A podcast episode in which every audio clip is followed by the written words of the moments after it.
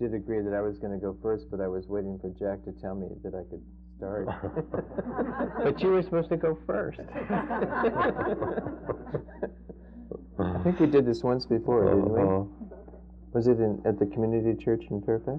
Probably years ago. Yeah. So um, a repeat performance after about 18 or 20 years.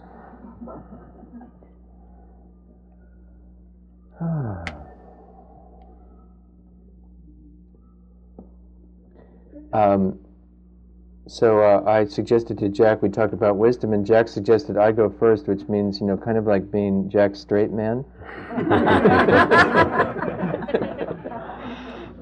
In uh, the Zen tradition, certainly the person who goes second gets to, you know, make fun of the person who goes first. and point out the limitations in what they said, you know. So thank you. I'm in advance. Yeah, in advance. I'm here for the teaching. I have been um, really appreciating being here because you know since I was sitting up here, this a whole stream of people came up to Jack one after another, and Jack gave them different advice, but then he told everybody, "You're doing great. It's really." You'll get through this. It's it's really going to work out, and uh, uh, so that was wonderful because I got to hear that over and over again, sort of out of the side of my ear, you know, like, and that must apply to me too. You know, it's, it's going to work out.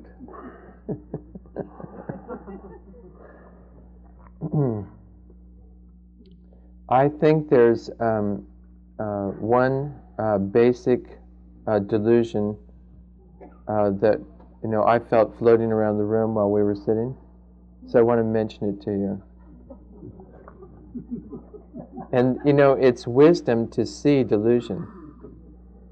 So this is the little piece. Um, and what I felt floating around is if I if I do it right, it's going to work. And if I if I didn't if I didn't get it right, it's not it's not working because I don't have enough skills, and I don't have enough savvy, and I don't have enough wisdom and compassion. And if I did, it would all work so much better than it's working now. I felt something like that. Maybe it's just me, huh?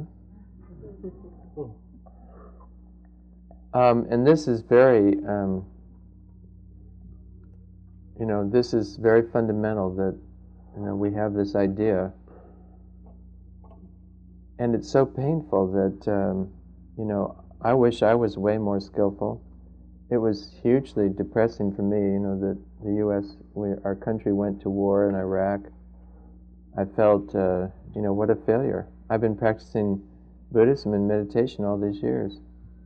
It didn't work.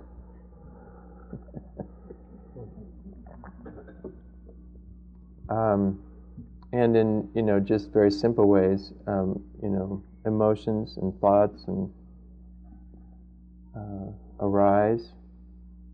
Um, beyond my, and the other word for this is control. We all wish we had much greater control over the way our life worked, the way our mind and body behaved, the way others' minds and bodies behaved in relationship to us.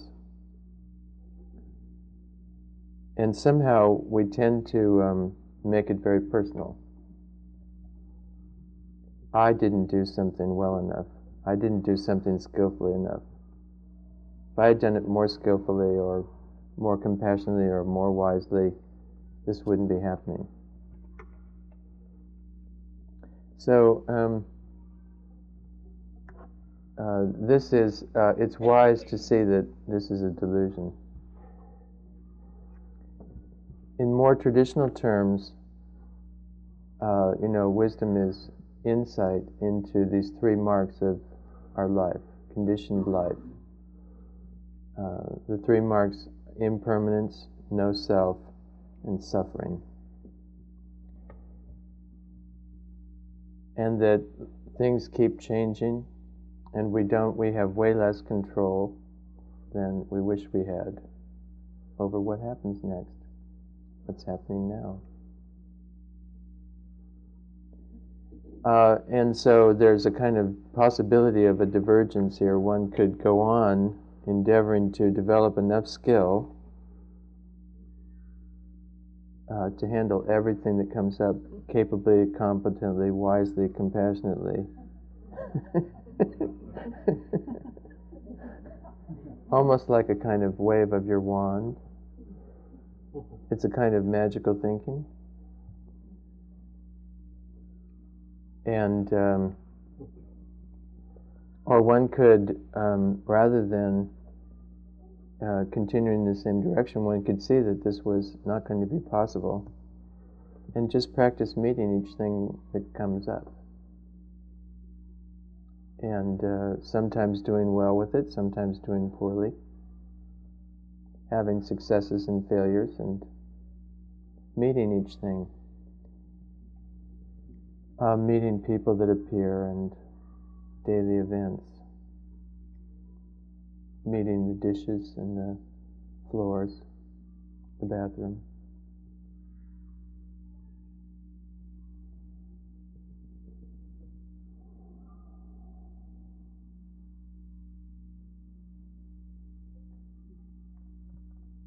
The three, uh, seeing the three marks is associated with the, uh, the what's known as the upside down or inverted, sometimes called the perverted views uh, that uh, the way it's traditionally mentioned in Buddhism is uh, that we endeavor to establish permanence when permanence can't be established. We endeavor to establish a self where there's no self to be established. A self that, of course, you know, things reflect well on the self that you're endeavoring, we're endeavoring to establish. uh, and that we endeavor to uh, establish a state of ease or um, you know satisfaction in the midst of all this change and inevitability of unsatisfaction. That the pleasant things come to an end. And there's nothing that can be depended upon. Uh, so this is also then associated. Some people have said, um, you know, a basic problem we have uh, is that we have addictive personalities. We'd like to have something that we can count on. What is it? And in some instances, it's um, you know a substance. I tend to, uh, I seem to have developed a reliance um, on caffeine a secondary reliance on, oh, just a glass of wine in the evening. My acupuncturist now has made up a list for me to reduce or avoid.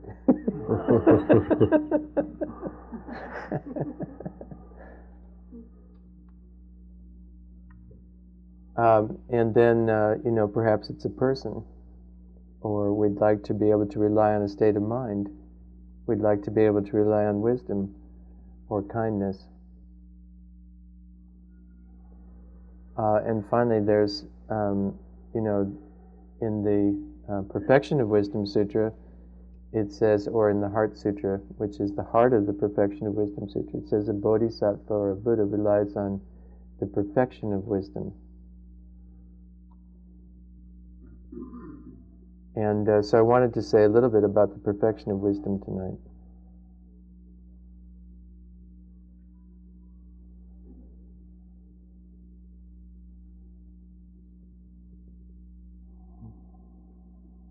Uh, the perfection of wisdom, you know, is one of the six perfections. The first, which most of you are quite familiar with, the perfection of giving, which is known as dana paramita. Paramita is the word for that which carries you across to the other shore. So um, it's also sometimes translated gone beyond. Uh, so what takes you beyond? Um, so the translation is sometimes um, perfection. And uh, what's what makes uh, generosity a perfection is when there's not keeping track. I gave that to you. now I want credit.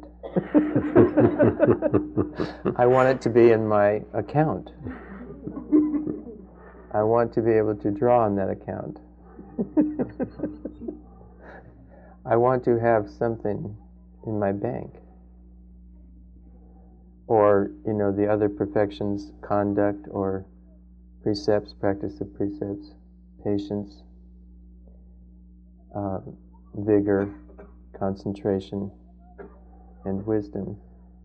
Uh, what makes it a perfection is there's not a keeping track of what I did and what credit I should have for it and what it should mean and what I should get for that. And could I explain that to you?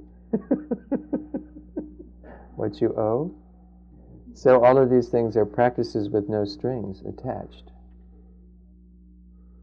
This is what makes it a perfection. So, uh, it's said in the Perfection of Wisdom Sutra that um, there's, they distinguish between two kinds of bodhisattvas. I always think this is kind of the people who wrote the sutra.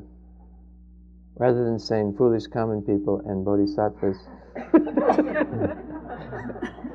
they say bodhisattvas who are unskilled and bodhisattvas who are skilled. so, what unskilled bodhisattvas do is to keep track. This is what happened.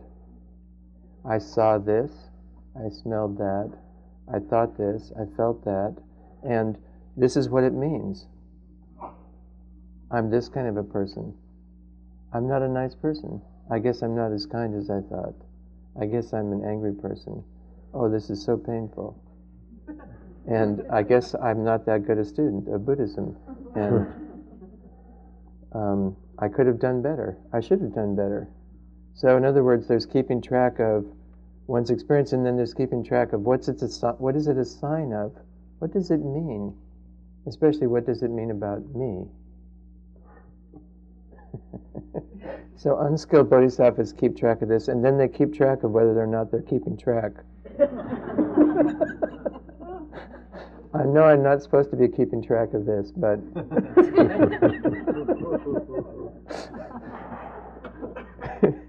I'm keeping track.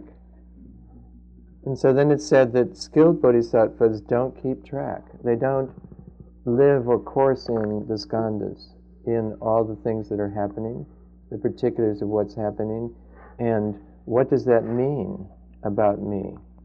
How am I doing? Am I doing better? Am I doing worse? Am I getting anywhere? Have I matured? Have I grown up? So there's a letting go of what does all this mean?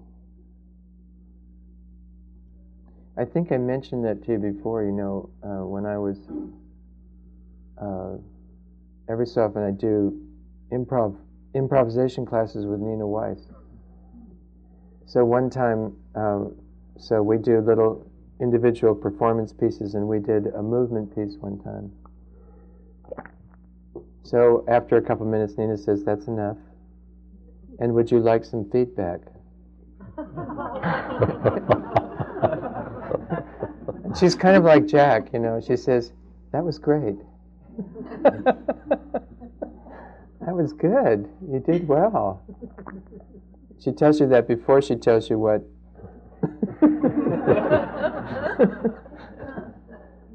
what you might have done. And the main thing that what she would say is, what aren't you doing? So she would say, what you are doing, you, all your movements are very smooth and graceful. You made no jerky movements. Or all your movements were slow and graceful. You, you didn't have any quick movements. Why are you limiting yourself to one kind of movement? And about me, apparently, I had slow movements and fast movements and quick movements and, you know, a variety of movements. So she said about my movements, she said, that was good. You had a whole wide range of movements, but it looked like everything you did had some meaning. did you want to limit yourself to just doing things that have meaning?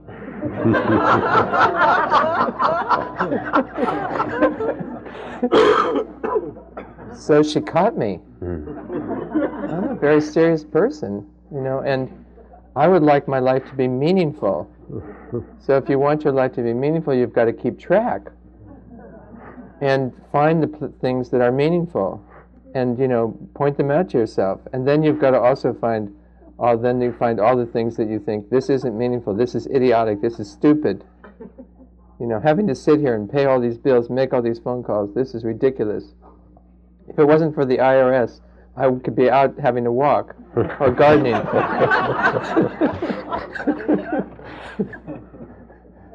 so one can keep track of all this about how it's going and, you know, why am I stuck? And I'm in this place. And is it true? So the skilled bodhisattva doesn't keep track. This is kind of a big relief. Could be a big relief.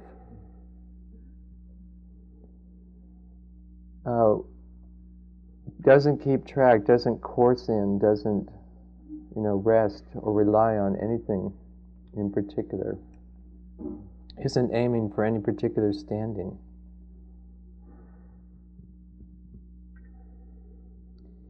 One other thing I want to say about wisdom, um, because I am anxious to hear, you know, the capping phrases. the rebuttal, right?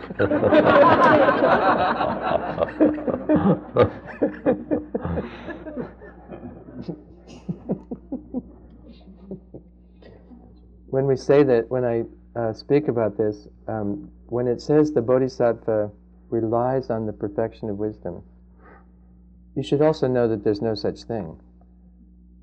Or to put it another way, that wisdom in Buddhism would be something that arises on each moment or doesn't, and it's not something you could have and keep. So there's, um, if for instance you you know what to do uh, and you're following a recipe, um, that doesn't mean it's going to work.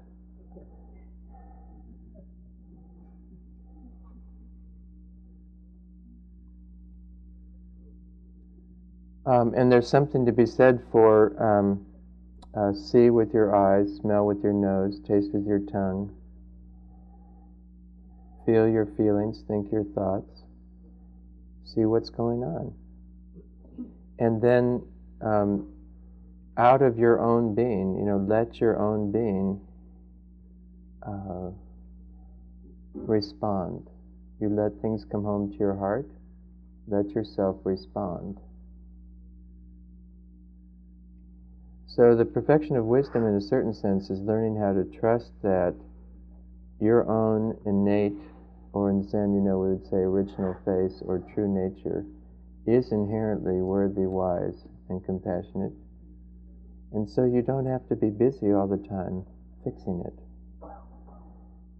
trying to improve it, trying to change it, trying to make sure it doesn't misbehave.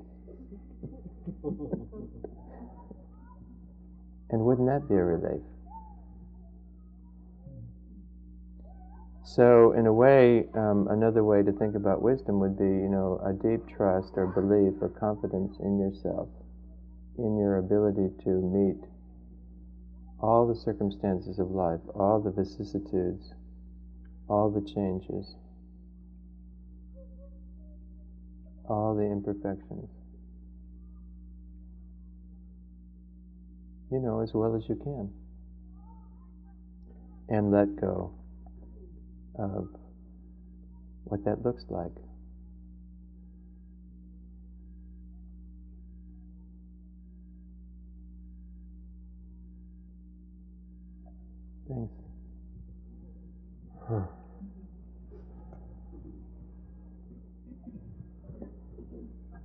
Onwards.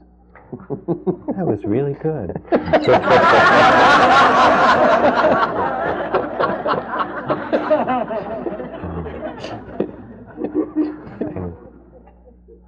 and I uh, tried to keep it short. oh, so sweet. Because um, we do come to spiritual life with the same patterns that we live the rest of our life with, and so we think if you if you're ambitious in the rest of your life, or self-judgmental, or in conflict with others, or whatever those patterns are, and then you start to meditate, um, then you get ambitious in your meditation, or you judge yourselves, or you have some other the same repetition, and what your you know your invitation is so wonderful is just to let that go and when I think of wisdom, since you, you know, raised the theme, um, and I think of really the wisest people that I've met, there's a kind of graciousness to the people that I consider the wisest. It's not just that, oh, they understand or know something, but there's a kind of ease and um, trust and graciousness with others and uh, presence, if you will. Um, you can think about it. Think about who you have met, who you consider to be wise, and how nice it is to be around somebody where there's the sense of them being themselves and allowing you to be yourself rather than being in conflict with the world a lot. Now, if I recall correctly, Suzuki Roshi, your, your teacher, didn't he say that his Zen master's life is one continuous mistake, or was that is that Dogen who said that? Um, which is a wonderful thing to to hear, actually, because that means well, if the Zen master's making one mistake after another, I guess we're all just in it together. Um, when I went to do this workshop in New York, um, and uh, got there and explained to them all that I almost hadn't come. Um, and then Trudy, who I taught with, said, yeah, she was stuck at the airport for hours waiting for standby flights and then another standby flight and whatever. I didn't get to New York till the middle of the night and she didn't get to Philadelphia and then up there. It was very difficult for her. And somebody raised their hand and said, Trudy, were you angry at him for kind of messing up? Because I'd written it on my schedule as next week. I thought it was going to be next week. That's when, when we'd originally talked about the workshop a year ago. That was the date we talked about. And then it got changed and I never amended my schedule. So they said, Trudy, you know, you went through all this trouble in the airports and crowds and standby and waiting stuff. Were you angry at Jack? She said, No, I was just so relieved that it wasn't my fault.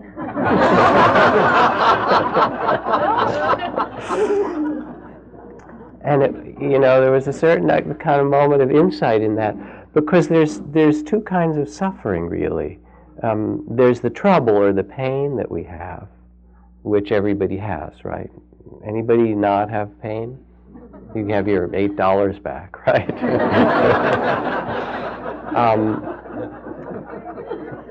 and then there's all the suffering that we add on to it, which is what Ed has been talking about. That you have praise and blame, you have gain and loss. You, we, we have pleasure and pain, we have fame and disrepute. We have these things. Everybody has and then you know you get the the blame, pain, loss part, and say either I'm doing it wrong somehow, something's wrong with me, you know, or or you judge yourself or you judge somebody else, and you make so much m- more suffering rather than being wise, which is to say, this is the way things are. Sometimes you make mistakes, and then on other days you make other mistakes, and it's all right.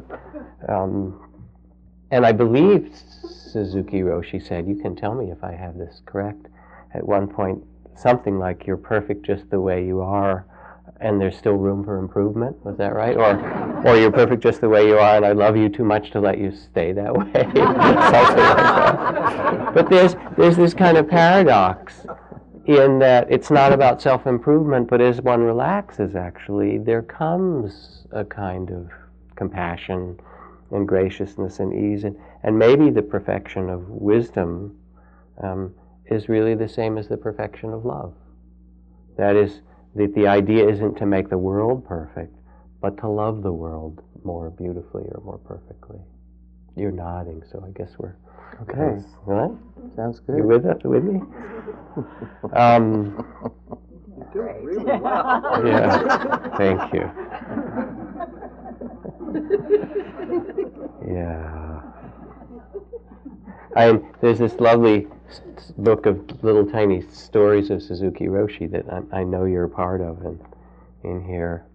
Um, and one of my favorite stories is in here. While helping Suzuki Roshi prepare for a marriage ceremony, I said, Roshi, I don't understand. You recite the same thing at every single wedding.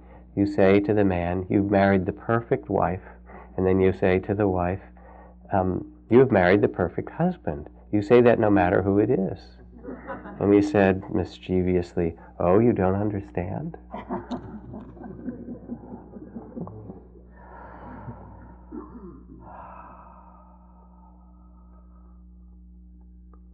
It is this kind of paradox because there is something in us, I think, that really wants to live in a beautiful way. There's a kind of immediate and intuitive connection to our own Buddha nature.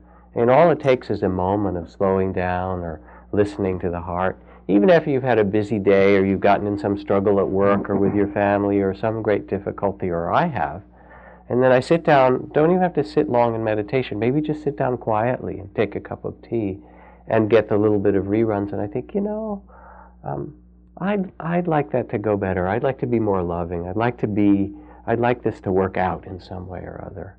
And there's something actually beautiful in that. It's not about judging myself or trying to make myself better. It's just sensing how, sensing that it's possible to be more present for oneself in a respectful way, for another person in a respectful way, um, for the difficulties that happen which we can't change very often um, for the beautiful things that are happening exactly the same time.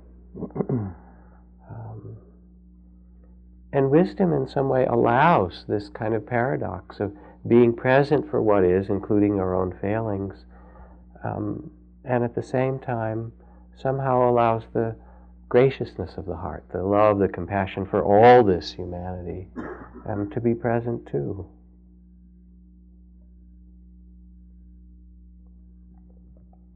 There are two different schools of Zen that are particularly um, alive in the world today. I guess there were five or more of them in China at some time, but there's mostly, primarily Rinzai and Soto Zen. Is that correct, Sensei? Am I right? Sure. Yeah, thank you. And if I understand right, I'll talk about Zen since he's sitting here, he can help. Right. In Soto Zen, you just sit. And the only pra- main practice is um, to sit and realize that you are already the Buddha, that you're already perfect. And then the only other instruction, or the main one, is to let go of anything that comes up that, you know, thinks that you're not. I mean, in some way, it's a little bit like um, acting as if you're the Buddha for a while until after a while you can't tell whether you are or not. Sort of certain way pretending you are. But it's more than pretending, it's really recognizing that you are complete. And the only problem is the difficulties that come up in your mind that says that you're not. Is, it, is that is that in the ballpark? Soto Zen?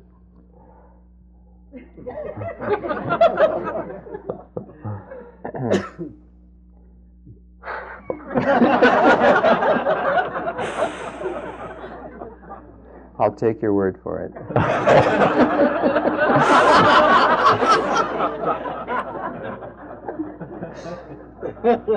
yeah. Hmm? Yeah.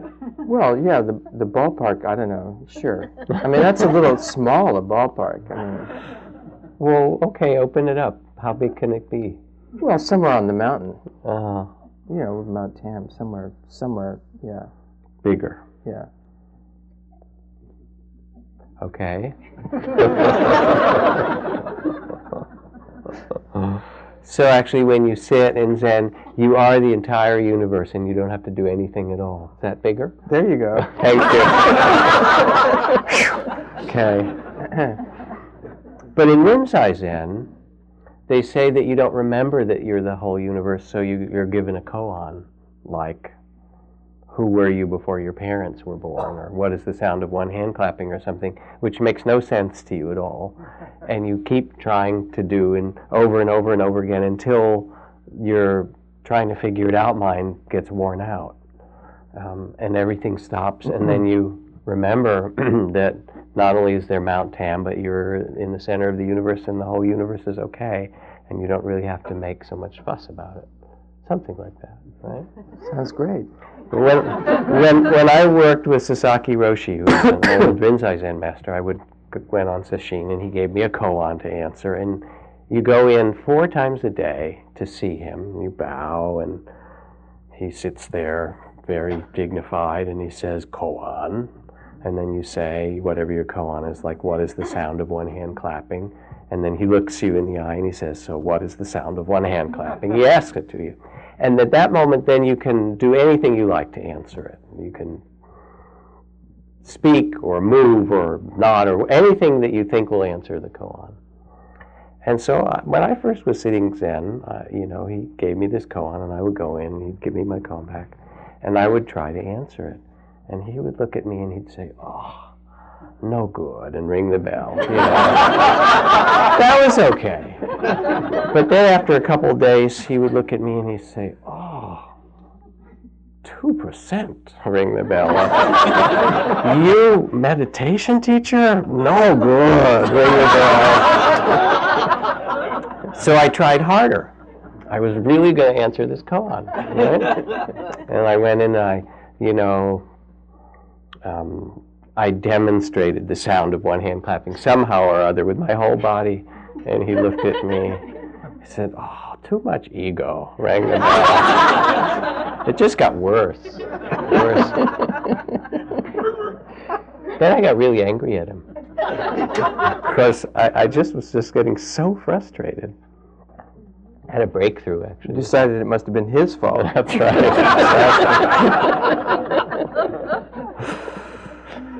Oh, so I have this cartoon from Calvin and Hobbes here. And Hobbes, the tiger, says to Calvin, who's out building a snowman, Aren't you supposed to be doing homework now? And Calvin says, I quit doing homework. Homework is bad for my self esteem. it is, says Hobbes. Sure, says Calvin. It sends the message that I don't know enough all that emphasis on right answers makes me feel bad when I get them wrong. So instead of trying to learn, I'm just concentrating on liking myself the way I am. And then Hobbes says, Your self esteem is enhanced by remaining an ignoramus? and Hobbes protests, Let's just call it informationally impaired, please. so here's that paradox again. You're perfect just the way you are and there's room for improvement. but somehow wisdom seems to be big enough, maybe bigger than Mount Tam, as you suggest, to hold both of these truths, to hold our mm-hmm. imperfections and our beauty at the same time. And if you can't see the beauty in yourself or another person, you're sunk. And everything becomes tragic in some way or other. But on the other hand, if you can't also see the possibility of what can grow and blossom in you in another. Not because it's wrong, but because it's possible. If you don't see that other side, also then you're stuck somehow.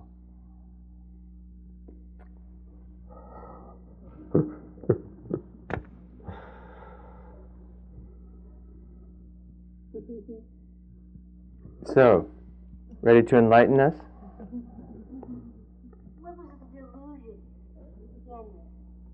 What was the delusion?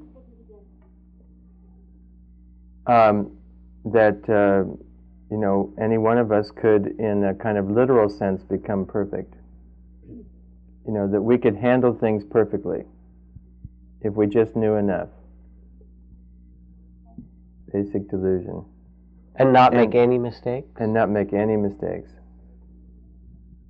So uh, we've been mentioning the sort of the wisdom that you know, to see that we are going to be making mistakes, and it doesn't mean like we do them on purpose, or you know, we still give our heart to things, and things don't work out as as well as we'd like.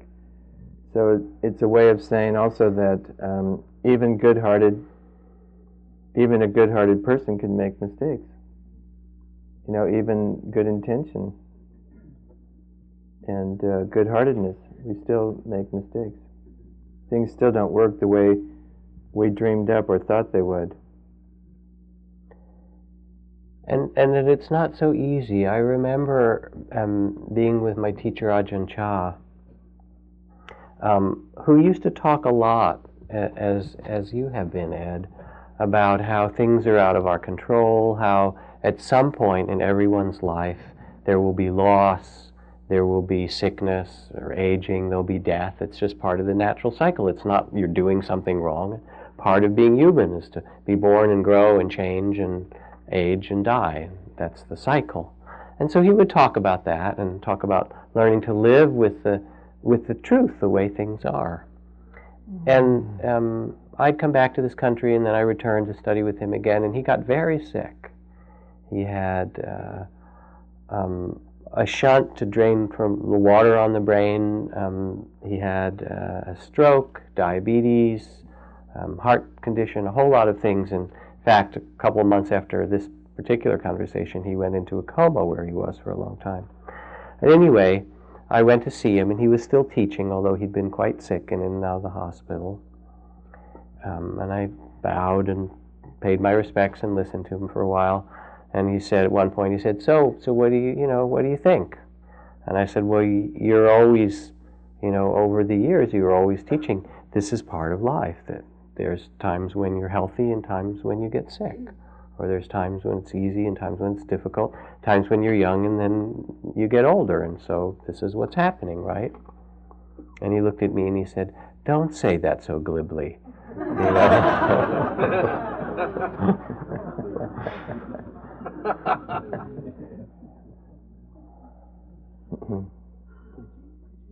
something, maybe each of you, about the process of seeing through the illusion of self and, and the connection to wisdom? We, we can repeat the question maybe. Or do you want to say it into the mic since okay. it's there? That would be good. Um, maybe could um, both of you say something about the process of seeing through the illusion of self and its connection to wisdom?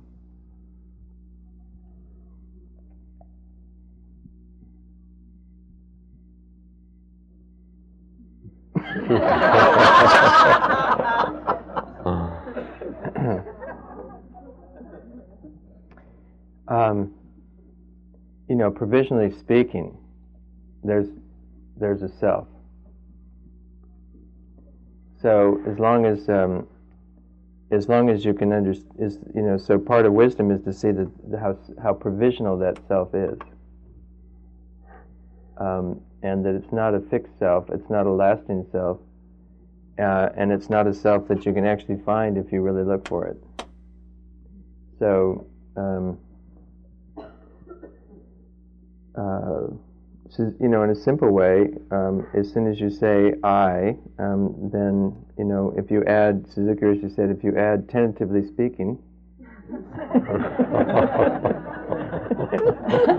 then you have something about seeing through the, the, you know, the self as being permanent, lasting, substantial, you know, uh, real. Uh, so I remember that sometimes. What makes you ask the question?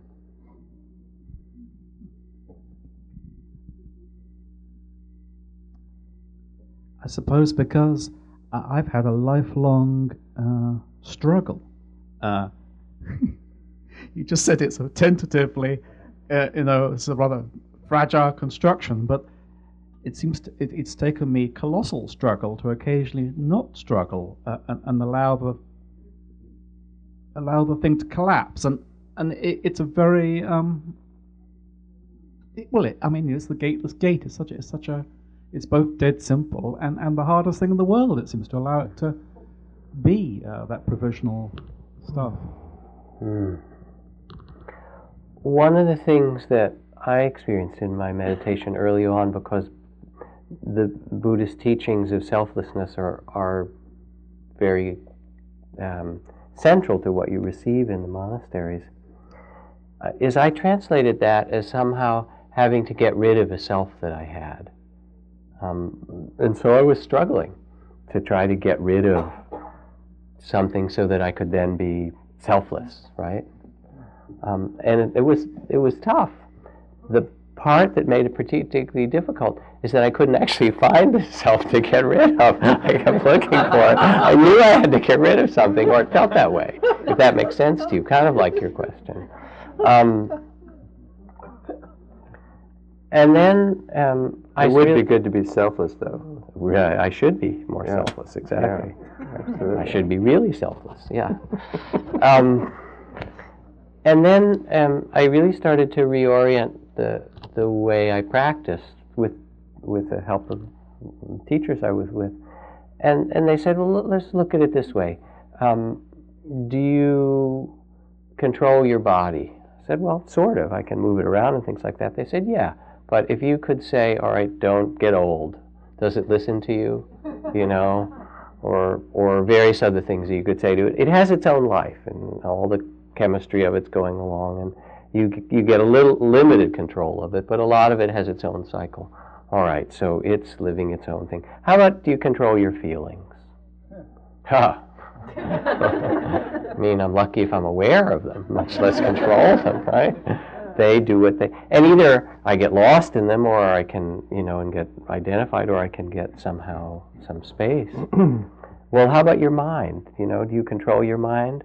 All you have to do is sit in meditation for five minutes or so, and it becomes really evident, doesn't it? Duh, as my teenage daughter would say. Come on. Um, uh, the mind has no pride. It will think anything. It will do anything. And you start to see that. So, all right, I began to notice it's not really in my control. So then um, I started to sense, well, well, who am I? You know, if I'm not this body, if this is sort of living its own life, and I'm not these feelings, and I'm not the thoughts, then maybe I'm the person that's um, watching all this. I'm the witness to it all, sort of this inquiry of self. And so you're instructed in meditation then to turn and look and see um, who is it that's listening to these words, that's seeing Ed and Jack and you know the lights and all this thing. Who is it? And you kind of turn back and look to see who's there. And what you start to see, very simply, is that you can't quite figure it out. There's awareness, you you know, you're hearing and seeing and so forth, but there isn't exactly somebody there that's solid. What there is, if you pay attention, is this space of knowing, awareness itself. Um, and as I said last week or the week before, when you look in the mirror, you see that your body is aging and getting older, but you don't feel older, right? And then you realize, well, wait a second, that's it's true actually, because the body exists in time, so it ages and it does its thing, but consciousness is outside of time. The mind doesn't exist in time in that way, and so it notices. Consciousness is aware of these things, and then you look in consciousness to say, well, what is my consciousness? And the more you look, the less it becomes certain who you are. And instead, what my teacher said is, all right, now that you haven't found exactly some little self in there, why don't you just relax and become aware? Just relax. Become aware that um, self is provisional, as you said, it's tentative. It's nothing you have to get rid of, it's not a state, particularly, that one needs to find. Um, probably the simplest instruction for the teaching of selflessness is to relax. And when one is relaxed, there's kind of a natural graciousness. You're not as separate from other people because you're not so uptight and holding on. Things tend to flow. Sounds good. Yeah. I have a question. Follow on. Uh, wait, use the mic, please. That'd be great. As a follow on to that, how does consciousness or awareness arise Um, how does it arise? in human beings? I mean, where did it come from? Or Right. How did how did how did how did we any of us become conscious? or become aware of it? That fabulous question, isn't it? Yeah. Nobody's figured that out. I, I don't know the answer to it. I don't Um, know how it arises. Yeah, and the um, uh, recently I read Larry Dossey's book on healing beyond the mind, and um, science has started finally to study this sort of thing. He says, you know, there's been a lot of, and one of the things that people have, um, one of the basic premises of his book is that nobody has ever, ever made a connection between a physical brain and consciousness. Like how how does a physical body, brain, being do consciousness? And so uh, he said that some scientists are now, you know, beginning to suggest that there, the total number of minds in the universe is one. Which would make, um, you know, each of us more like a radio receiver transmitter, you know, connected to consciousness in our particular version of it. Usually we think of our mind being inside our body, that our brain is in there. But actually, your body is in your mind, in consciousness. Um, one of the, a, a, a, very popular and a kind of important metaphor in Buddhist teachings um, that relates to, to this kind of where do things originate question, um, which the Buddha didn't answer. Um, he said, um, that it's like somebody who was shot with a poisoned arrow. Most people have heard this kind of parable. And somebody might, uh, might pause and say, well, who shot the arrow and what was their motivation and where, you know, what clan were they from and what kind of poison was on it and where did they come from and all, how did all this happen? He said, by the time you get the answer to those questions, you will probably die. Better first to remove the arrow, and then if you want to do some, you know, inquiry later about whose fault it was or something, you could do that.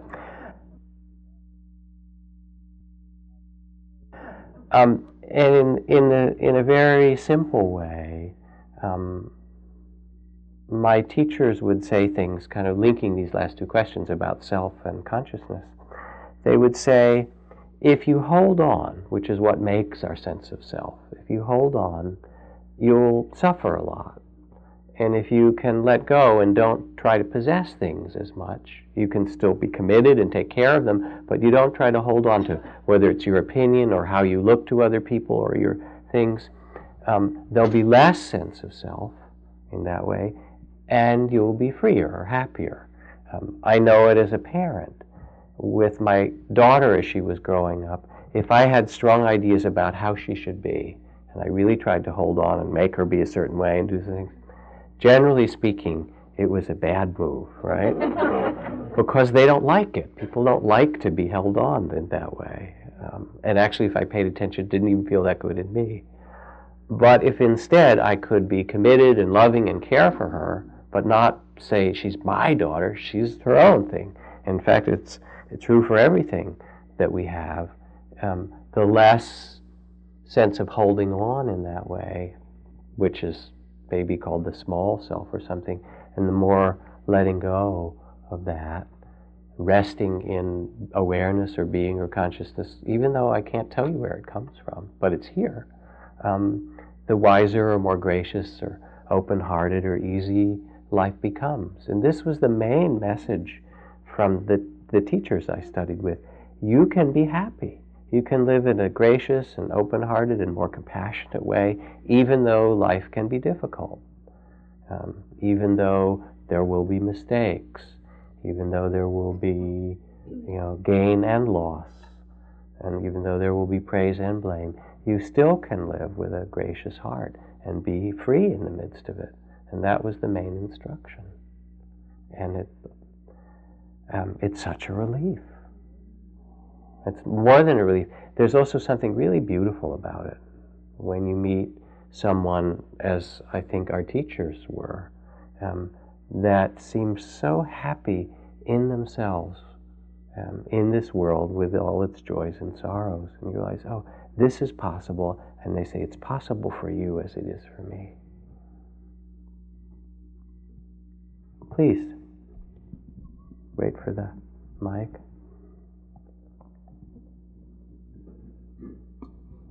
It seems a little confusing. Is in the Buddhist tradition, is self equated with I? Uh, because uh, it seems that I understand about, uh, personally, I'm understanding, self, you have to have a reference point in some sense. Uh, am I am I personally being confused? I meaning the ego, according to me and my opinion, this is what I understand about that. Can you give a little clarity there on self? Self not meaning uh, the ego, but self as I. It's been my experience. Um, is it totally unclear? mm. No, your question's really good because it's such a confusing topic to talk about no self when we're here, sitting here and talking to each other. And, you know, you have a different zip code and social security number than I do, right? Um, part of the question, uh, one way as a meditator or someone studying one's life, looking at looking into things deeply, is just to look at how do I make that discrimination between what is self and what is not self. On what basis do I decide self and other than self? And then is that basis a true basis or not? Or is it just something that I've concluded as a kind of practical matter so that people can send me le- letters, my letters to the right zip code? Um, because, um, uh, you know, like the uh, Thich Nhat Hanh used to use the example similar to what Jack was saying about bodies being body being inside of mind. That um, is your hand inside or outside? And when you look at it, well, it looks like it's out there. but it must be, you know, inside. Um, and then everything we see is inside our consciousness. So, you know, on one hand, we say, I'm here, and then what I see is there. So, this is me, and that's other.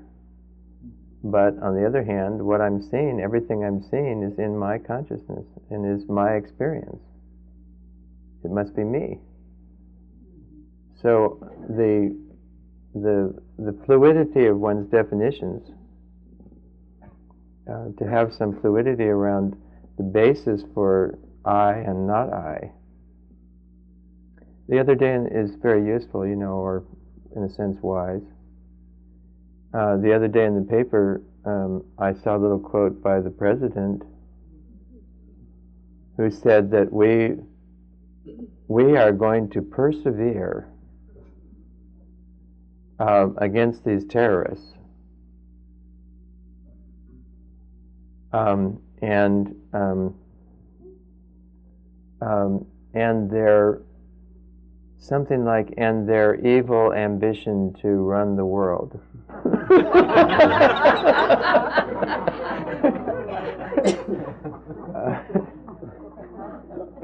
um, and you know, it's just a little lack of. So, like, whose, you know, evil ambition to run the world? I mean, it was like, and there's so little um, in that sense, you know, like being able to look at things from this side and from that side, and to to see where you know what what might be the the truth here, or you know, to be so sense of self is something that um, we can look at and um, and recognize from time to time that and it can shift, and that capacity for our sense of self to shift, and part of that again is on what basis do you you know do you decide between self and other? Is it that clear and obvious? So then you have some freedom when that when you realize that there's no fixed basis. I think um, one of the things that starts to happen in all different kinds of spiritual traditions, certainly in the Buddhist tradition, is that as one practices, the sense of self gets more fluid, and in a sense, it expands, so that it's not just me or I or my person or my family or my community or my tribe or my country, but it gets to be more evident that it's simply us, you know, and what you might do for your niece or nephew or someone that is a blood relative in some way. After a while, you realize, well, actually, it's all, um, you know, aunties and uncles and nieces and nephews, and some of them live in, you know, Brazil, and some of them live in Afghanistan, um, and some of them might not be in human form, but what we breathe, we interbreathe with the rainforest and the trees, and what we drink comes from the um, that beautiful water that the sun draws out of the ocean just over here and makes our clouds. And comes down and cycles through us.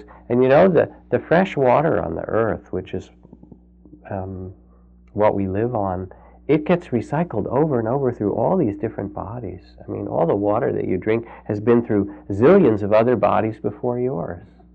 Um, and uh, the statistic of the, the likelihood, if you take a deep breath, of having at least one molecule of Julius Caesar's dying breath, it's 99% likely that one molecule will be in there.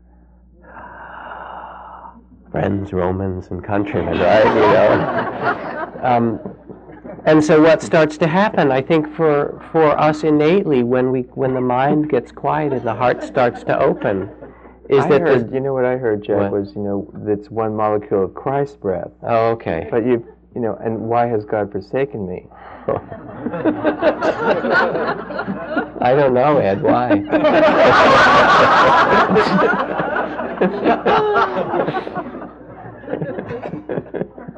so you wanted to talk about Iraq, and I, I'm, I'm, I'm, I'm reluctant because um, I, you know, one No, of the I, I want to talk about you know um, before we stop, uh, you know, Hiroshima, and you know it's that time of year, you know, in the But I, I want to say something about Iraq Okay. first, okay? Um, and I'm reluctant to say this, but it's, it's too good to pass up the opportunity. Um, but it has to have a caveat, and that is that even though um, the Buddhist teachings um, of non harming and um, compassion and um, refraining from killing and stealing and so forth, which are the fundamental practices, um, in one way they could sound liberal, um, but in another way they're also deeply conservative and, and in the best sense. And it feels really important to me that um, Dharma teachings not be associated with libertarian or Democrat or liberal or Republican or, or conservative, that they're really um, seeing the way the world works in the wisest way possible. And um, what is it that causes suffering? Greed, hatred, ignorance, um, the small sense of self that separates and judges others out of ignorance, out of racism, out of fear of another, and then the wisdom that says it's us. We're all related. But anyway, with that caveat, then I can tell you this. I heard was listening to, to talk radio um, driving back from the airport, and I guess it was some Democratic legislator who was saying that um, Iraq was having difficulty um, getting a new constitution. And he said, Why don't they just borrow ours? We're not using it these days anyway.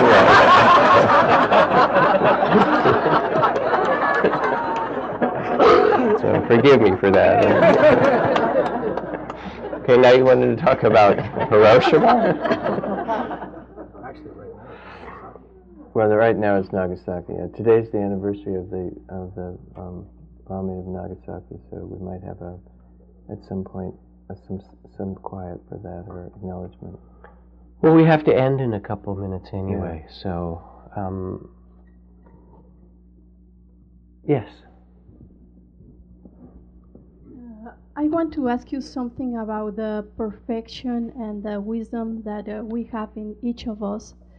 Uh, how we can understand that uh, with the mental illness? With what? Mental. The mental illness, yes. Uh, how we can understand that? I understand that we have all the answers inside of us, but uh, what happens when the there is some type of disorder, if we can say that, with- about the mental illness? Yeah. Thank you. and I listened to the to your question, and of course it's been so confusing over centuries. And you know, you look at different times in Western culture, and people with mental illness sometimes they're despised or they're locked up in terrible ways, treated badly, or um, you know considered to be filled with evil spirits in other cultures. Other times they're um, uh, treated compassionately, loved, cared for, and even if there's a biological or neurological disease that causes it, which can be so in some cases, there is an understanding of the being behind that who is still worthy of care and love as, as every being is. So I don't have a, an answer to give you in the moment of what is the cause or why, but I do know this, and maybe it links to the, the end that we will make of prayers for not only Hiroshima and Nagasaki, but really for the sufferings that human beings, out of our fears and out of our ignorance and out of our uh, hatred and greed and so forth, have made for one another. That underneath your question, what I hear is you're looking for a humane way to understand it.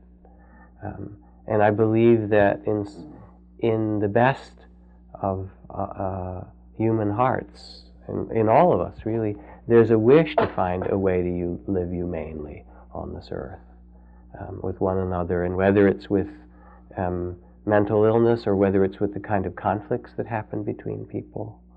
And part of the invitation of meditation and our coming together in this way um, is to quiet the mind, open the heart, develop some sense of respect for our humanity, for its foibles on one side and its beauty on the other, and to see that not only in ourselves but in another, so that there will be less reason for war or hatred or cruelty or greed, um, and so that when someone is in difficulty, whether we can help them or not, whether mental illness, that there will be some spirit of, of compassion for everyone. Um, I mean, the only thing I would pray from Hiroshima and Nagasaki is that we remember, that we learn from that, that we learn some lesson, um, and that we find our way as human beings. Wouldn't it be great to have a world which we've been hearing about, which is nuclear weapons free, in which we actually follow that that has been promised over uh, some decades that that's the direction that we're going to go to ban all nuclear weapons. And that's a vision I would like to carry.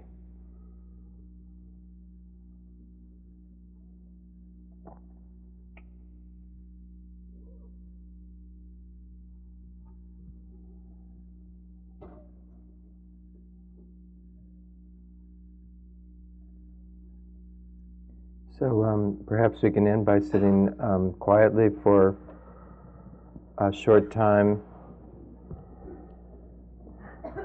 uh, and allowing our own, each of us, our own wish for peace and harmony in the world to arise in whatever form or shape that takes.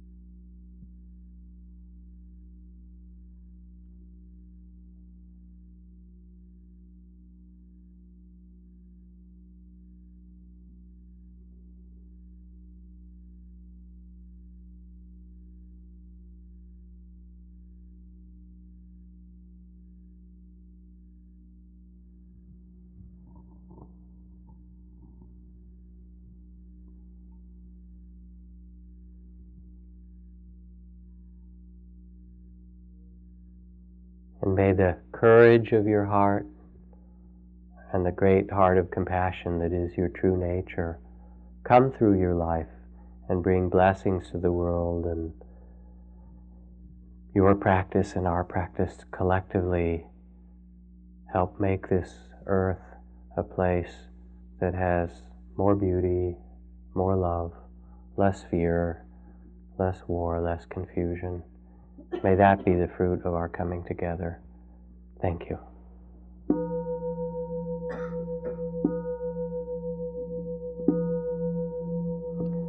Thank you so much Thank for you. coming tonight. Thank you.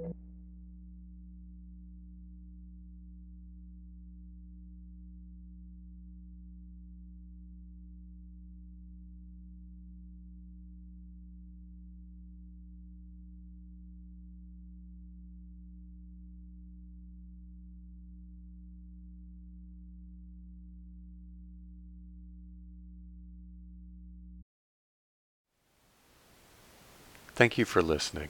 To learn how you can support the teachers and Dharma Seed, please visit dharmaseed.org slash donate.